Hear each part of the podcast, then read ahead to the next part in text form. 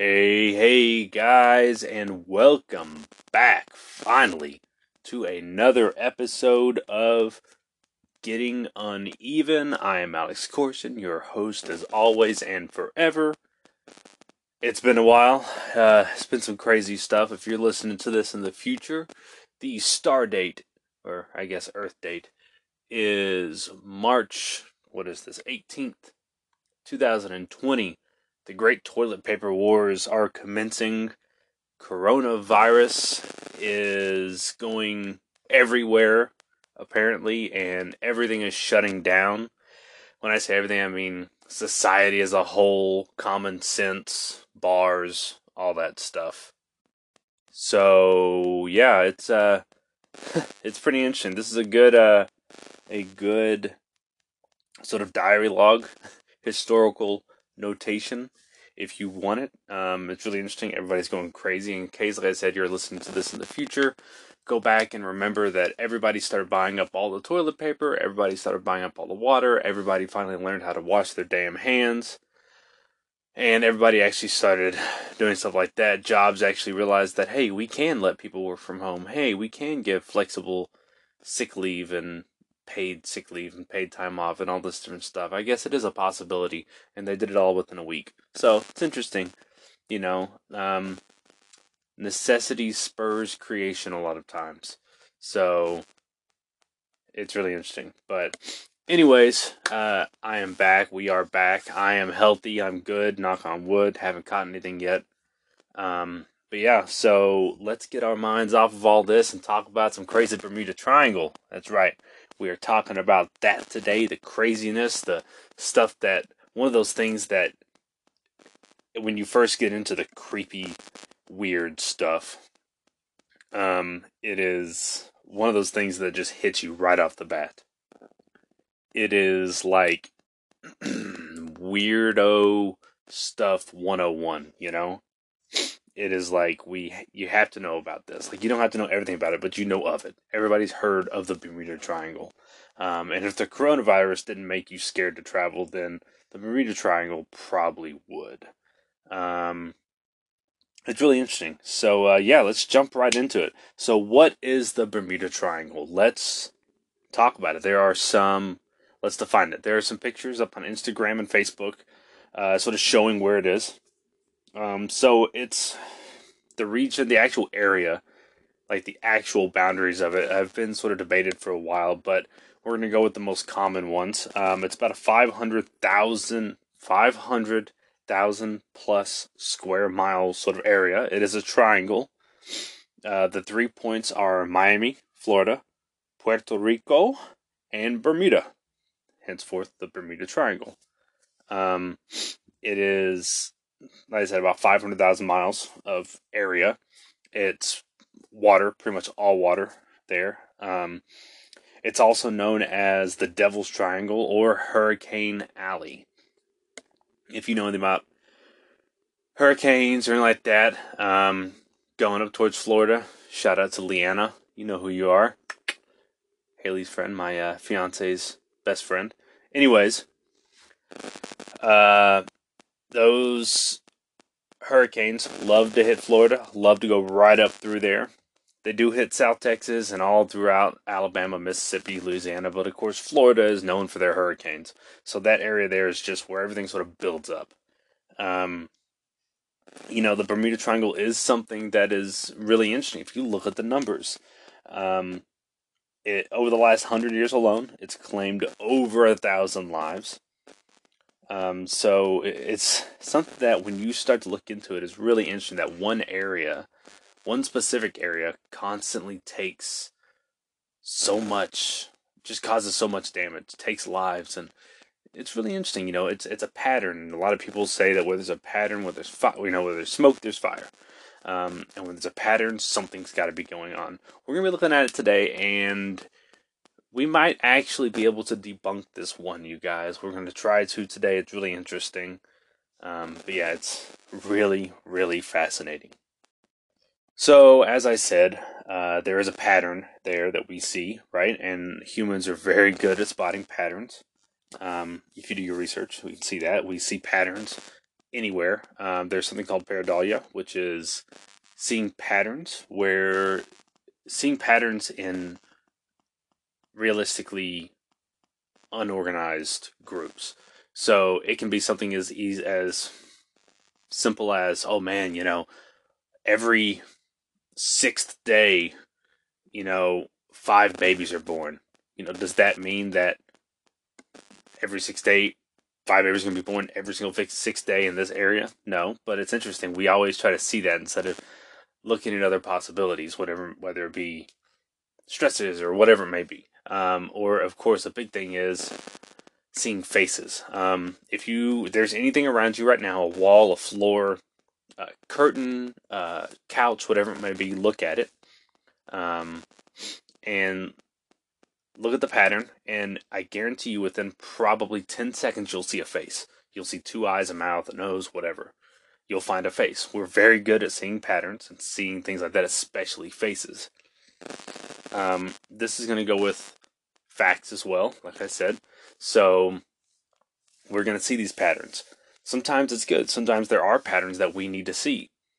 Um, you know, for instance, I talked about coronavirus saying, hey, you know what it looks like when people get within six feet of each other, or when we gather more than a certain amount of people, more than 10 people, um, the virus spreads. So maybe we should stay more than six feet apart, and maybe we should have groups of 10 or less people, you know? So you know, it can come in handy sometimes. Um, we're going to talk about that a little bit more later, but here are some pattern noticers. So on September 17th, 1950, um, the first person to sort of write about it was a Miami Herald writer named Edward Van Winkle Jones. That's right, Edward Van Winkle Jones. Uh, pretty cool guy. He just sort of talked about there have been a lot of things going on um, a lot of weird, a lot of he had brought up the fact that there were a lot of wrecks and a lot of shipwrecks and a lot of plane crashes, um, and he just thought it was interesting. Now, piggybacking on this wasn't for another couple years, 1952. Um, in Fate magazine, George Sand wrote a, a article, an article called uh, "Sea Mystery at Our Back Door." So, he covered the loss of several ships and planes and stuff like that, sort of like Edward uh, Van Winkle Jones had. However, he included something called uh, Flight 19. So, this was a big deal. Um, after World War II, a few months after it ended, um, there were a group of Navy torpedo bombers that were testing dropping torpedoes uh, in that area in the Bermuda Triangle um, and on December 5th, 1945, uh, they disappeared. Like I said, it was five planes. They were called Flight 19. That was their group name. And they disappeared out of nowhere. Um, so it was sort of brought up again in 1962, uh, 10 years after George Sand brought it up in the American Legion magazine. Uh, the writer Allan W. Eckert brought it up. So, some interesting stuff about this. The flight leader had been heard saying, We are entering white water. Nothing seems right. We don't know where we are. The water is green. No, wait, it's white. So he's confused. He's saying either in white water and then green water and then white water, and all this stuff's going on, and it's really weird. Um, officials uh, at the Navy Board of Inquiry stated that the planes, quote unquote, flew off to Mars. Um, then, of course, after they disappeared, they sent a rescue crew out. But here's the weird thing: it was a 13-man rescue crew in planes. The rescue plane disappeared as well. Just disappeared. No wreckage was ever found of these planes, of the five in Flight 19 or the rescue plane. Um, but the big thing here is that George Sands article in Fate magazine was the first to suggest a supernatural element to any of these. He mostly focused on Flight 19. So, starting to get a little bit of a. That's our first real sort of foundation of there's something weird going on here. So, a few years later, in February of 1964, Vincent Gaddis, uh, he published an article called The Deadly Bermuda Triangle in the pulp magazine called Argosy or Argosy, A R G O S Y. Uh, he brought up Flight 19 and other disappearances, and he said they were a pattern of strange events in this region. Um, he also ended up writing a book the next year, uh, in which in which he basically expanded on this article, and it was called Invisible Horizons. So we're in it's the 60s where we really start to see 50s and 60s we really start to see this sort of thing poke its head where we're starting to really talk about hey man there's some weird stuff going on here. Could it be more than just crashes you know? Um, but those weren't the only things to happen. Flight 19 was not the only thing to happen. And so we're going to get in now to some notable incidents. We're not going to cover everything that's ever happened at bermuda triangle because we'd be here for weeks now granted we're all being quarantined so we'd probably have time but we're just going to go over some notable ones now, before we do this, I am going to take one quick break.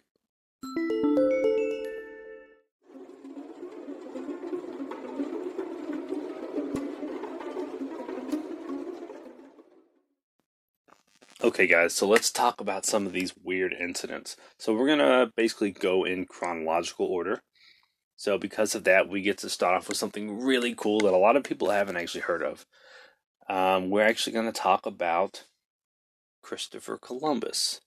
On the night of October 11th, 1492, uh, Christopher Columbus and his crew of the Santa Maria reported seeing an unknown light uh, just before landing at, uh, I always had a, I think it's Guanahani. So Christopher Columbus said that he saw a glowing light. Uh, it looked like a small wax candle that rose and lifted up uh, which to few sort of seemed to be an indication of land. Um, so, you know, if somebody, let's say he's going to a port, they would take a candle and they would wave it in a certain direction up, down, left, right, whatever to say, hey, you're at land. Sort of like a lighthouse, if you will, right? But just with a candle and the 15th century. Um, but obviously, he's thinking, I have no idea where I am. I'm on the other side of the world this there's nobody here expecting me, right? Um, so it's really odd. Another weird thing that him and a few other he and a few other sailors noted during that voyage was that their compasses stopped working correctly. Um, this is something that we'll talk about later, but the compasses ceased to work correctly. Um, we're going to skip ahead now quite a bit, about 400 years. We're going to start covering some more well covered things, well recorded incidents. The USS Cyclops. Um, it was a U.S. ship, and on March 4th, 1918, there was a crew of 309. Uh, it departed off the island of the Barbados.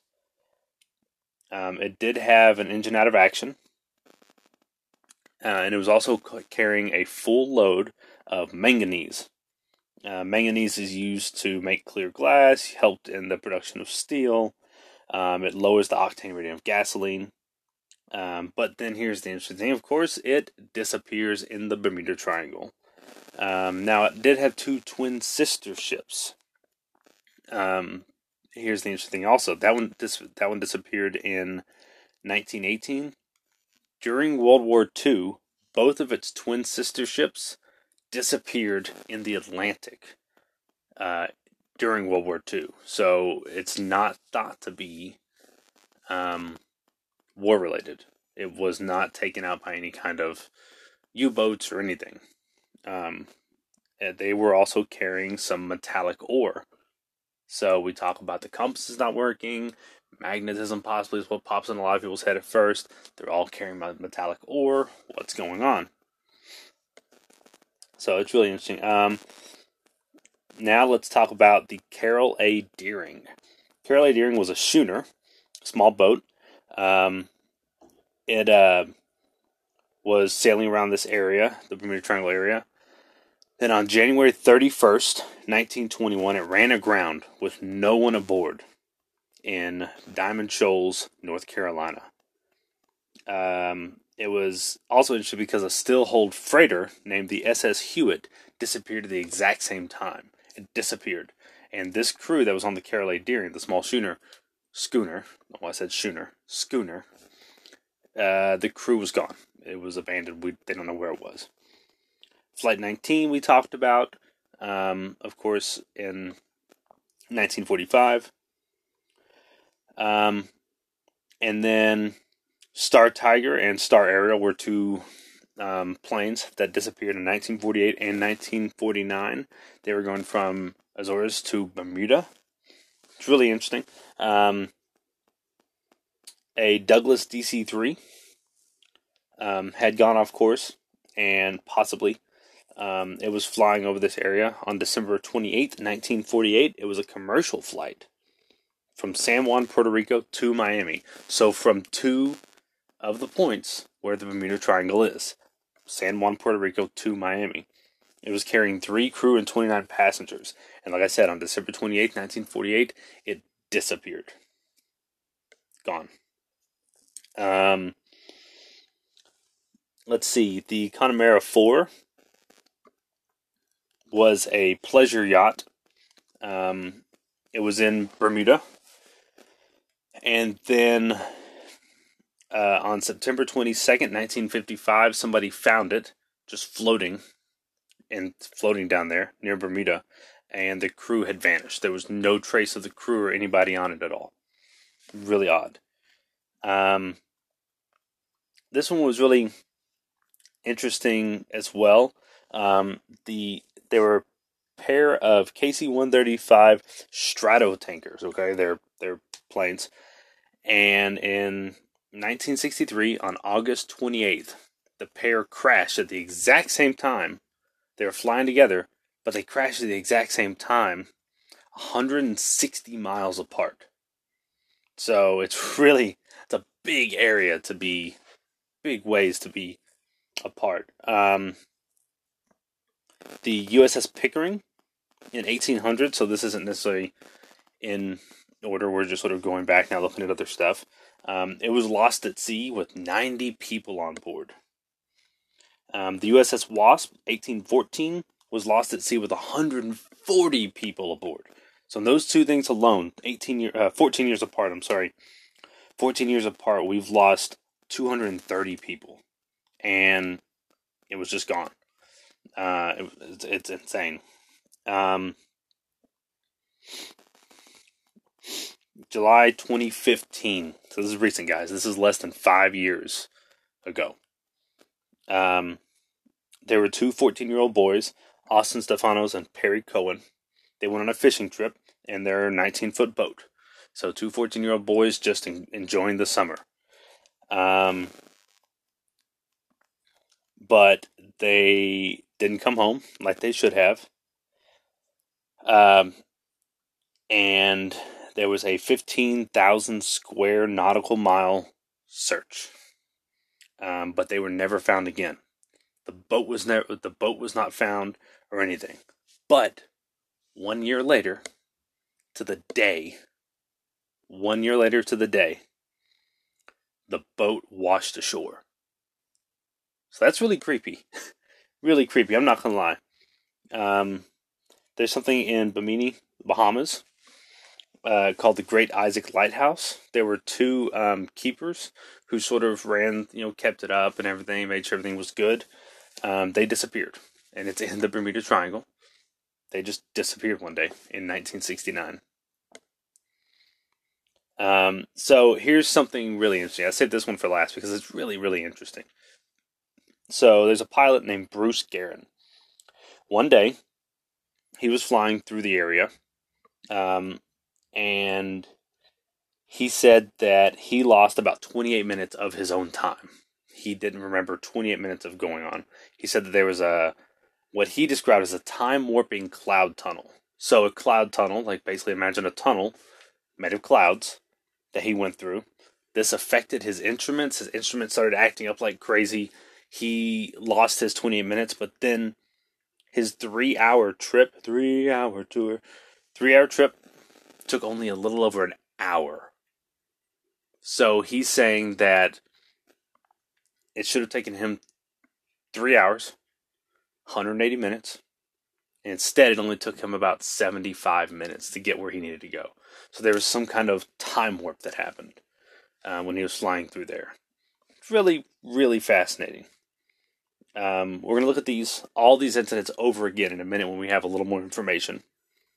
But let's look at the stats here.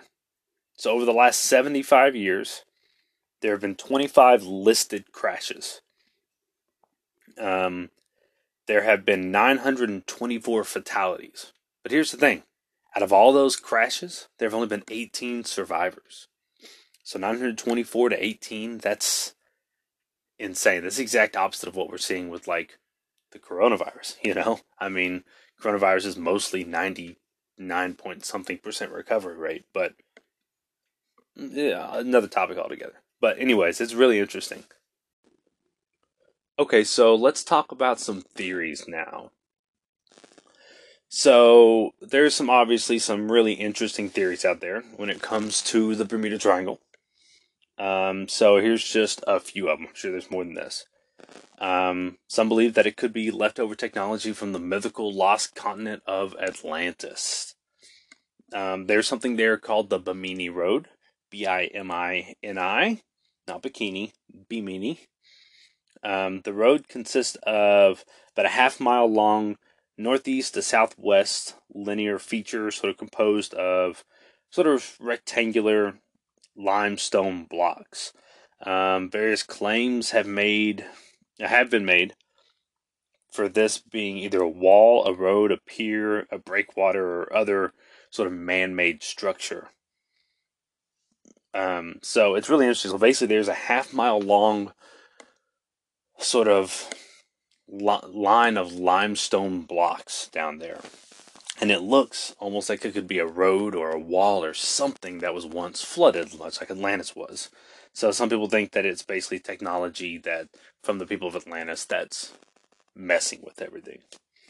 Um, another big one is magnetic anomalies. A lot of people say there's something up with that area in the world um, that is not right magnetically.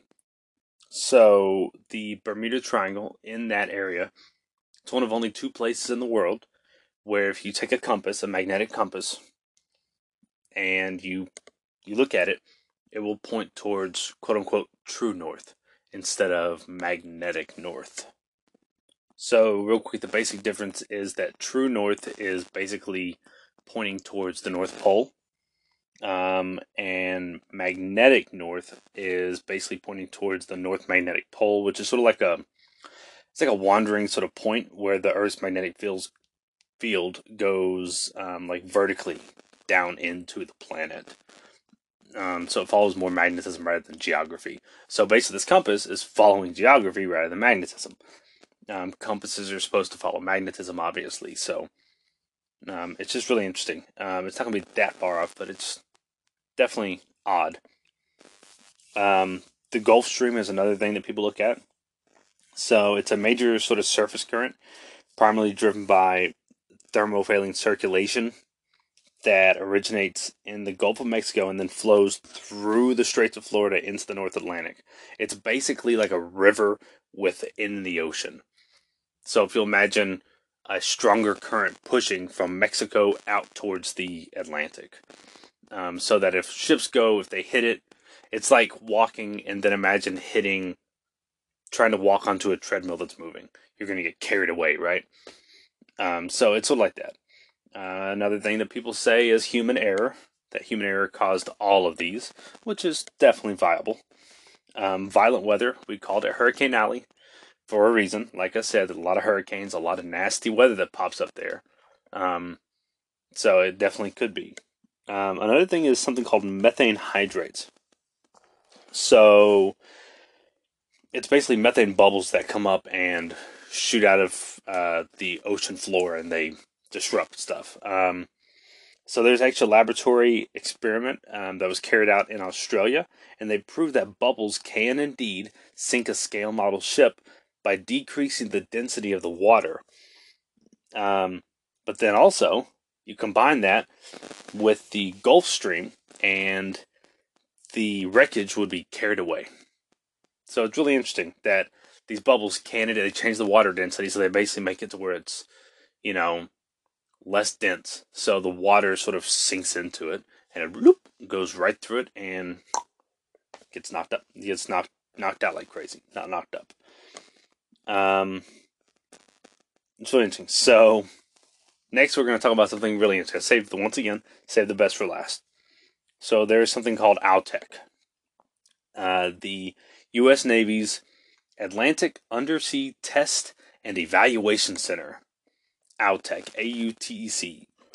It's a laboratory that uh, performs uh, integrated three dimensional hydrospace and aerospace trajectory measurements covering the entire spectrum of the um, undersea simulated warfare. So that's including calibration, classifications, detection, and destruction. Its mission is to assist in establishing and maintaining naval naval availability. Sorry, guys, I can't talk today. Um, of the United States through testing, evaluation, and underwater research. So basically, they're doing a lot of research and things like that on naval warfare in this area. Um, some believe that they are responsible for the recent disappearances, um, or even better, that they're actually researching the true source of what's happening so that they're not responsible, but they know that something's going on. Um, so this place was actually founded in February 26, on February 26th of 1967. Um, and it's been going ever since, still going today. Um, but yeah, they believe that either they're doing, they're up to it, or they know what's going on and they're researching it. So we talked about all this. So right now, what are your thoughts? If you have any thoughts, pause this episode and shoot me an email. Shoot, you know, at getting uneven podcast at gmail.com. Shoot me a message on Facebook, Instagram, whatever you want, and tell us what you think is responsible. As I pause it, tell us what you think out of all this stuff, or if you have your own theory, because we're about to get to debunking. Sorry, guys, one more quick break.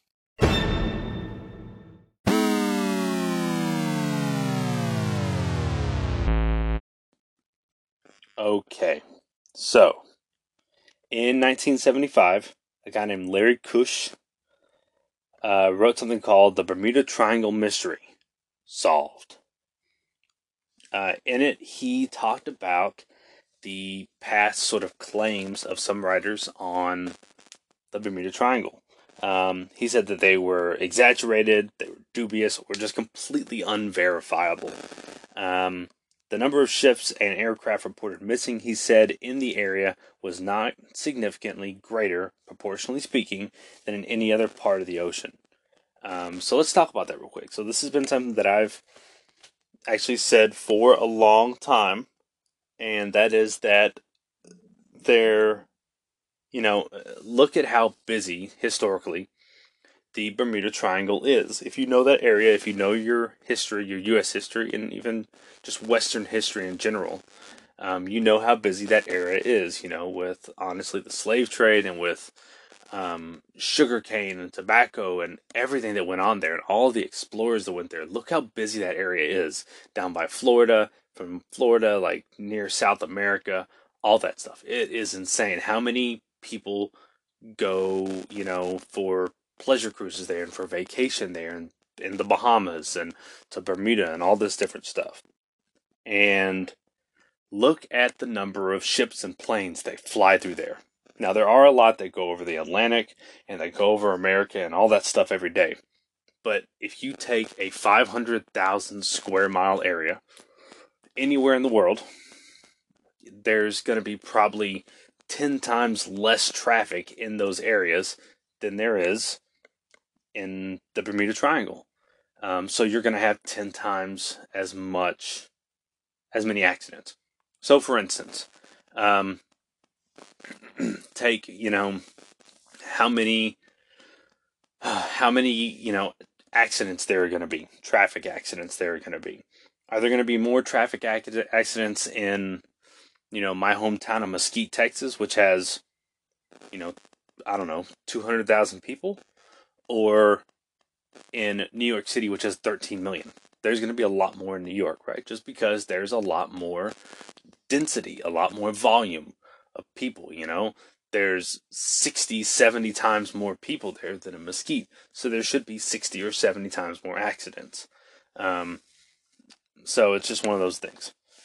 So it, it is pretty interesting. Um, he also said, Kusche also said that some disappearances had in fact never even happened.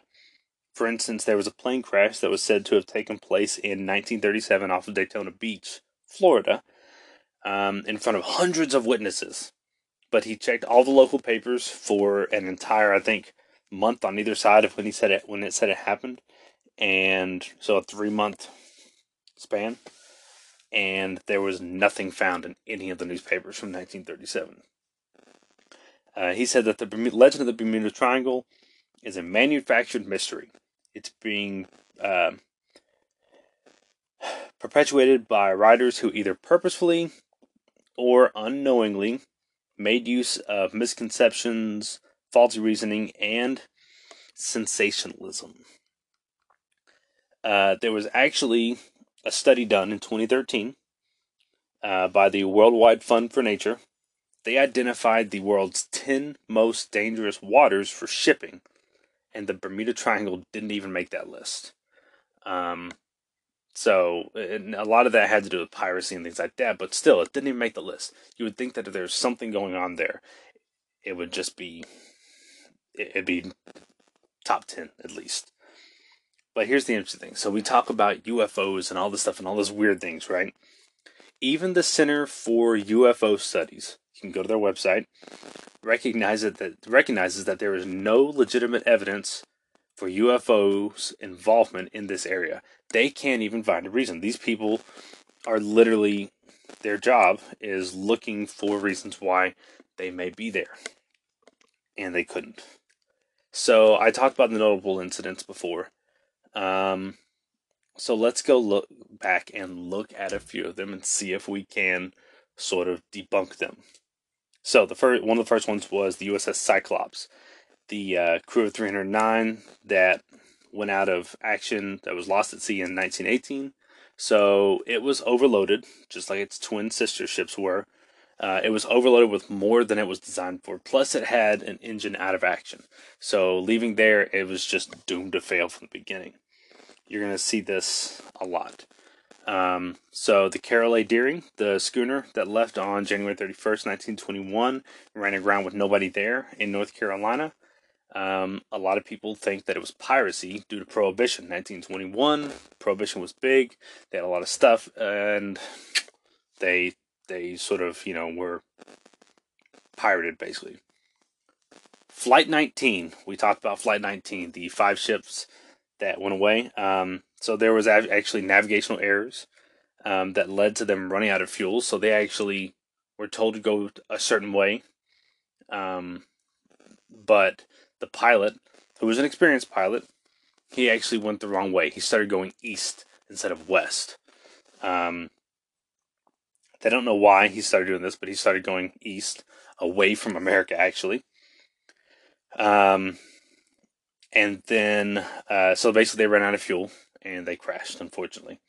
Um, then the rescue craft that I said was actually coming for them.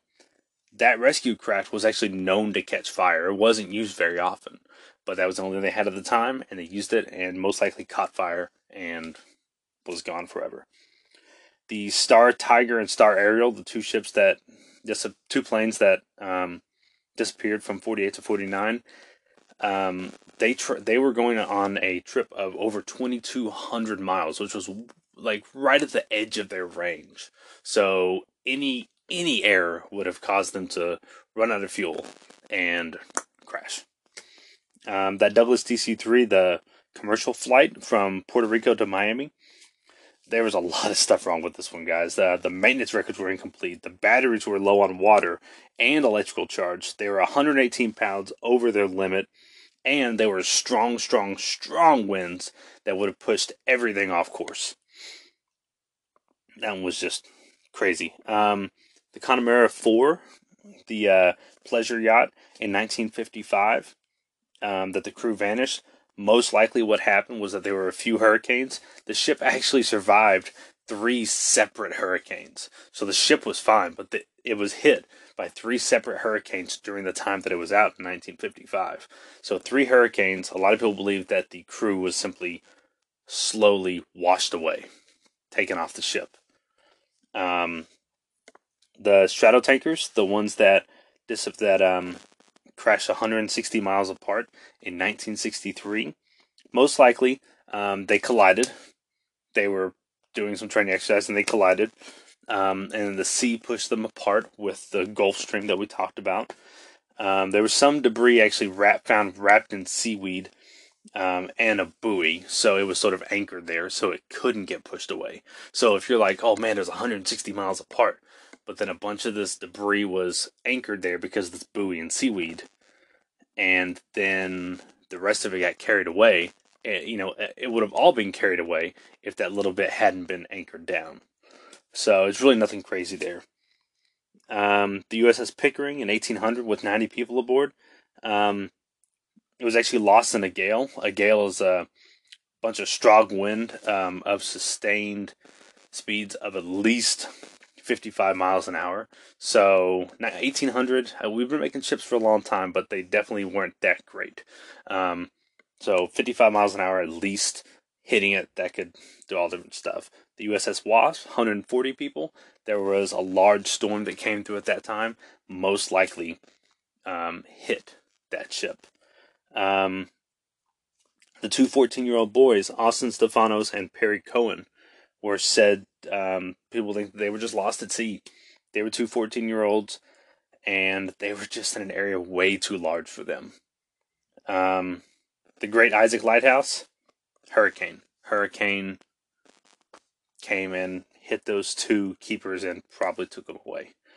Um, the really interesting one of Bruce Gernon, the one that said he lost 28 minutes, the three hour tour, three hour tour, took him just a little over an hour with the time warping cloud tunnel and stuff like that. People say that there are things called rollover clouds. Rollover clouds sort of have this wispy effect and they make it look like a tunnel, if you will.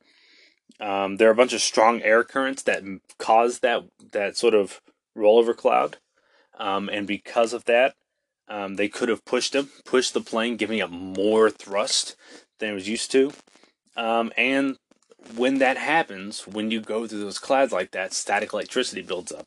And with the technology at the time, and any technology really, the static electricity is going to mess with your instruments, making it seem like funky, something funky is going on.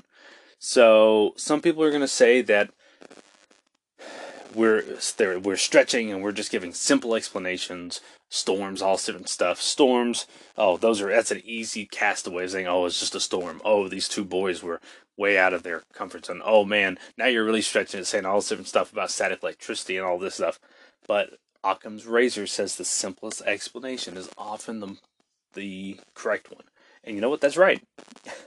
and I believe that a, I do believe in a lot of these things that people are saying. I don't think there's anything weird about the Bermuda Triangle. I'm, I'm not going to lie. I think it's just that there's a lot of stuff that goes on there. And I think that two things happen. One, there's going to be a lot more crashes. But two, it's sort of hysteria. The fact that you amp yourself up um, is a great study I love to bring up to people. And that's um, that there was a study done where they told people, "Hey, we want to bring it was a thousand people. We're going to bring you into this room. We're going to ask you some questions. Just get you a sociological um, sort of experiment." And then they came in and they said about an hour in, they said, "Okay, ladies and gentlemen, there's been a breach, a loss of um, a liquid, a pathogen, and it's going through the air system right now. We have to keep you in this room. Let us know if you have any." Side effects. The side effects include headaches, they include um, a some dizziness and a trembling in the left hand. There's almost nothing, especially not this pathogen they said that they made up, um, that is going to give you a trembling in only the left hand. So, after about an hour, out of the thousand people, 920 came up and said they had trembling in the left hand. Um, so these people were making themselves believe that they were sick. And it happens all the time. You hear about it all the time. So when you're going into the Bermuda Triangle, in the back of your mind, you're thinking, oh man, I hope there's nothing going on. Every little thing, what did we say at the beginning of this? Patterns. We see patterns. We're going to find things that we think are weird and odd, and it's going to be really weird, and we're going to read into them what we want to. So you see a, a, a cloud doing something weird, instead of saying, "Oh yeah, well there is some wind going on right now," you're like, "Oh man, that's got to be really weird. Look at that. That's the Bermuda Triangle stuff happening." So it's just really odd. But I don't think there's anything going on. I could be totally wrong. Tell me what you think. Tell me I'm an idiot. Whatever you need to do. Hit us up on Facebook. Hit us up on Patreon. Hit us up on Instagram. Hit us up on Gmail. You know where to find us. I wanted to thank you guys. We have over 132 followers on Facebook now. We have hundreds of listens uh, all over our platforms. You know where we are. We're on Spotify, we're on Apple, we're on Pocket Cast, we're on Google Podcasts, we're on all that stuff. Um, hit us up, guys. Let us know what you think. Give us some feedback. Tell your friends about us. Follow us. All different stuff. Uh, we may have some prizes coming out soon for some followers. So hit that follow button, hit that subscribe button. I'd really appreciate it. Uh, rate and review any chance you get wherever you get it. Really appreciate it, guys. Um, thank you for all of your support, and I hope you have a great time. Don't cough too much. Don't get coronavirus. Um, stay safe. Wash your hands. Um, watch what you eat.